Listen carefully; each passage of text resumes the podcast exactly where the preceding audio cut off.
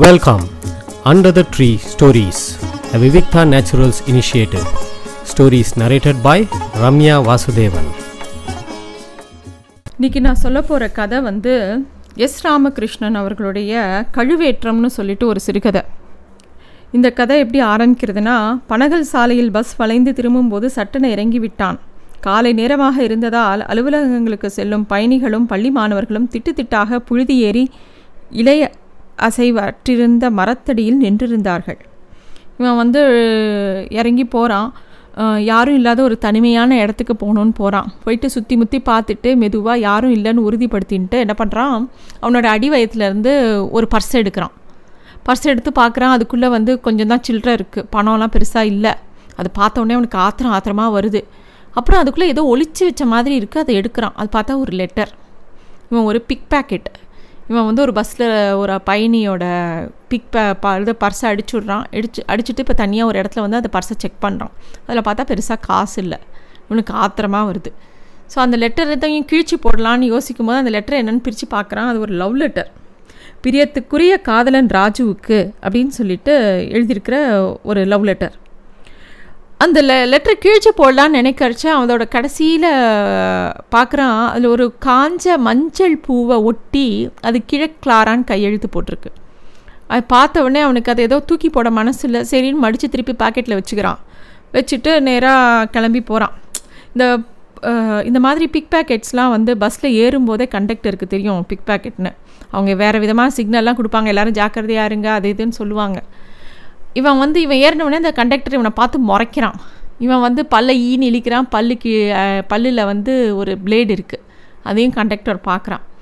இவன் வந்து எந் எந்த ஆளை பிக் பேக்கெட் அடிக்கலாம் அப்படின்னு யோசித்து ஜட்ஜ் பண்ணி அடிக்கிறதுக்குள்ளே ஒரு ஆள் இவன் மேலே எதேச்சியாக பஸ்ஸு பிரேக் போடும்போது இவன் மேலே விழறான். இவன் வந்து டக்குன்னு அவனோட பர்ஸை எடுத்துடுறான். ஸோ அந்த மாதிரி தான் ஒரு பர்ஸை அடிச்சுட்டு இப்போ இறங்கி வந்து அந்த பர்ஸில் தான் இந்த மாதிரி ஒரு லெட்டர் அவனுக்கு கிடைக்கிறது.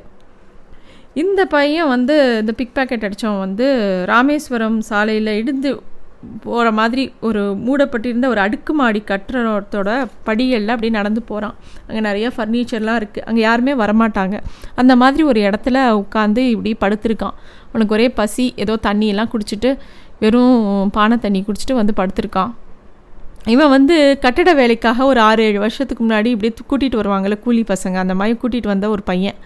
அங்கே எங்கேன்னு அந்தந்த சின்ன வேலை பெரிய வேலைன்னு பார்த்து அப்பப்போ இந்த மாதிரி வேலையும் பண்ணி அந்த மாதிரி அவன் வாழ்க்கையை ஓட்டின்னு இருக்கான். அவனுக்கு வந்து சில சமயம் இந்த மாதிரி ஒன்றுமே பண்ணாமல் சில சமயம் அப்படியே படுத்திருப்பான் க பகல் கனவு கண்ணுண்டு அந்த மாதிரி படுத்துட்டு இருக்கும்போது அவன் பாக்கெட்டில் இருந்த இந்த கடிதம் அவனை உறுத்துறது. சரி என்ன தான் எழுதியிருக்கு படிப்போம் அப்படின்னு சொல்லிட்டு அந்த கடிதத்தை எடுத்து பிரித்து படிக்கிறான். படித்தா பிரியத்துக்குரிய காதலன் ராஜுவுக்கு ஆயிரம் முத்தங்களுடன் சி கிளாரா தேவகிருபை எழுதி கொண்டது அப்படின்னு சொல்லிட்டு ஒரு கதை ஒரு லெட்டர் ஆரம்பிக்கிறது. இந்த லெட்டரில் அந்த பொண்ணு வந்து முதல்ல மன்னிப்பு கேட்குறா நான் என்ன தப்பு செஞ்சுட்டேன்? எதுக்காக என்னை வச்சுட்டு விட்டுட்டு போனீங்க? ரெண்டு வாரமாக அவங்கள பார்க்காம நான் எவ்வளோ வேதனையாக இருக்கேன் தெரியுமா? இந்த மாதிரி அவள் அப்படியே சொல்லிட்டு வரா.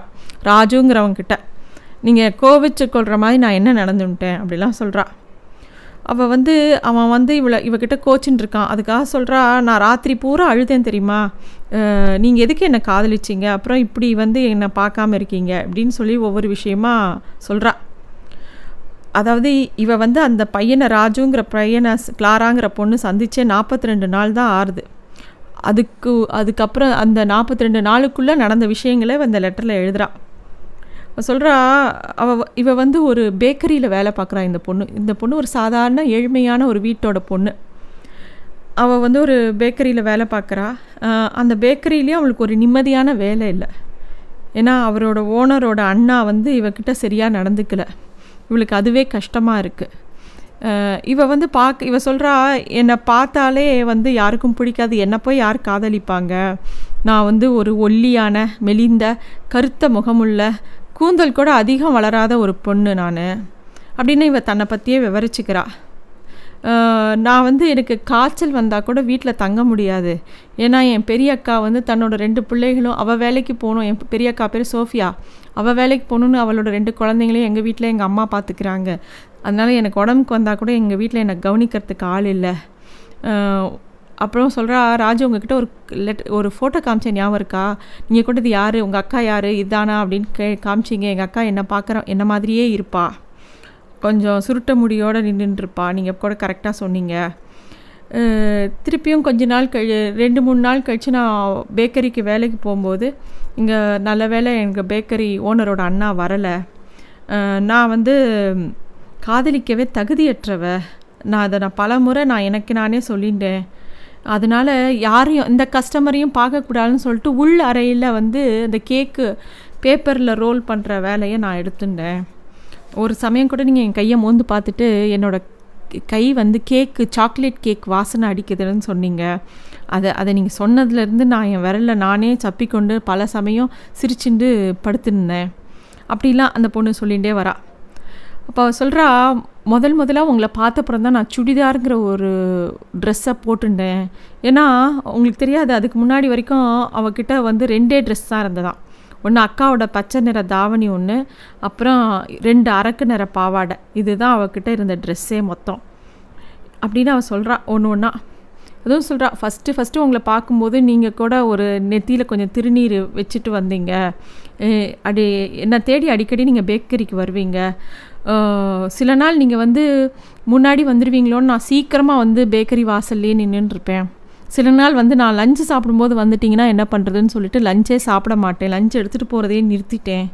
அதாவது இந்த பொண்ணு வந்து அப்படி ஒரு அன்பு அவளுக்கு அந்த ராஜுங்கிறவன் மேலே அந்த மாதிரி எழுதிட்டுருக்கா அந்த லெட்டரை அதுலேயும் அவள் சொல்கிறா நீங்கள் எப்போ வந்தாலும் ரெண்டு சாண்ட்விச் வெஜிடபிள் சாண்ட்விச் தான் ஆர்டர் பண்ணுவீங்க. ஒரு சமயம் நான் உங்களுக்காக செர்ரி பழத்தை அதுக்குள்ளே வச்சு கொடுத்தேன். அதுலேருந்து நீங்கள் வேணும்னே ஸ்பெஷல் சாண்ட்விச்னு சிரிச்சுட்டே கேட்டீங்க. எனக்கு அது ரொம்ப சந்தோஷமாக இருந்தது. அதை நினச்சி நான் சிரிச்சுட்டே இருப்பேன். அப்படின்னு சொல்கிறா அதாவது அவள் என்ன சொல்கிறான்னா ரா ராஜு நீங்கள் என்ன காதலிக்கிறதுக்கு முன்னாடியே நான் உங்களை காதலிக்க ஆரம்பிச்சிட்டேன். நீங்கள் ஒரு ப நான் காதலிக்க ஆரம்பித்து ஒரு பத்து பன்னெண்டு நாள் கழித்து தான் நீங்கள் வந்து என்னை காதலிக்கிறதா சொன்னீங்க. நீங்கள் சொன்ன உடனே உங்களோட பேரை நான் வந்து அந்த க்ரீமில் எழுதி எழுதி நான் சாப்பிட்டேன் அப்படின்னு சொல்கிறான் இப்படியே சொல்லிகிட்டே இருக்கான் அதுக்கப்புறம் அவள் இன்னொரு முக்கியமான விஷயம் சொல்கிறான் அவள் வந்து ராஜுவோட பேசும்போது மூஞ்சியை நிமிந்து பார்த்து பேச மாட்டாளாம். குனிஞ்சுட்டே பேசுவாளாம். ஏன்னா அவள் வாயில் வந்து கிளிப்பு போட்டிருக்கா. ஏன்னா இவளோட பல்லு வந்து வரிசையாக இல்லைன்னு சொல்லிட்டு அதை சரி பண்ணுறதுக்காக கிளிப்பு போட்டிருக்கா. அவளுக்கு அதை காமிக்கிறதுக்கு கூச்சமாக இருக்குது எங்கேயாவது அவன் அதை பார்த்துட்டு இவளை பிடிக்கலன்னு சொல்லிட்டானா என்ன பண்ணுறதுன்னு இவளுக்கு ஒரே கவலை. அதையும் மீறி ஒரு சமயம் இவங்க ரெண்டு பேரும் சினிமாவுக்கு பார்க்க போகிறாங்க அப்போ வந்து ராஜு இவன் முகத்தை பக்கத்தில் பார்த்துடுறான். அப்போ தான் அவன் அந்த கிளிப்பை பார்த்துடுறான். அவனுக்கு இவன் மேலே கோபம் வருது. இவளை விட்டுட்டு போகிறான் அன்றைக்கி வந்து இவளுக்கு ரொம்ப அழுகையும் துக்கமுமா வருது. தன்னோட கிளிப்பு அசிங்கமாக இருக்குது பல்லு அசிங்கமாக இருக்குது அதனால ராஜுக்கு தன்னை பிடிக்கல. நம்ம பல்லையே உடச்சின்ட்டோன்னா அவனுக்கு நம்மளை பிடிக்குமா? இந்த கிளிப்பெல்லாம் உடச்சி போட்டுட்டா நம்மளை பிடிக்குமா? அப்படின்னு சொல்லி அவள் அழுதுண்டே வீட்டுக்கு போகிறாள் வீட்டுக்கு போயிட்டு எங்கேயாவது ஸ்பேனர் கீனர் எடுத்து பல்ல உடச்சிக்கலாமான்னு யோசிக்கிறாள் இப்படி இந்த மாதிரி அவள் யோசிச்சுட்டு வீட்டுக்கு போகிறா அதுக்கப்புறத்துலேருந்து இந்த ராஜுங்கிற பையன் இவளை பேக்கரியில் சந்திக்க வரவே இல்லை. இவளுக்கு ரொம்ப துக்கம். அப்படியே ரெண்டு மூணு நாள் போகிறது ஒரு நாள் லெவன் ஜி பஸ்ஸில் இவன் போகிறத இவள் பேக்கரியில் நின்று பார்க்குறா அதை அவளை பார்த்தோன்னே அவளால் துக்கம் தாங்கலை. அப்போ வந்து இந்த தராசோட இரும்பு பிடியை எடுத்துன்னு போய் அவளோட பல்லை ஓங்கி வாயில் அடி அடின்னு அடித்து இந்த பல்லை உடச்சிக்கிறா. அவளோட ஒரு பல் உடஞ்சி போயிடுது. அப்படியே மயக்கம் போட்டு விழுந்தா ஒரே ரத்தம் மூஞ்சியெல்லாம் விழா தெரித்து எல்லாரும் அவசரமாக அவளை கொண்டு போய் ஆஸ்பத்திரியில் சேர்க்குறாங்க.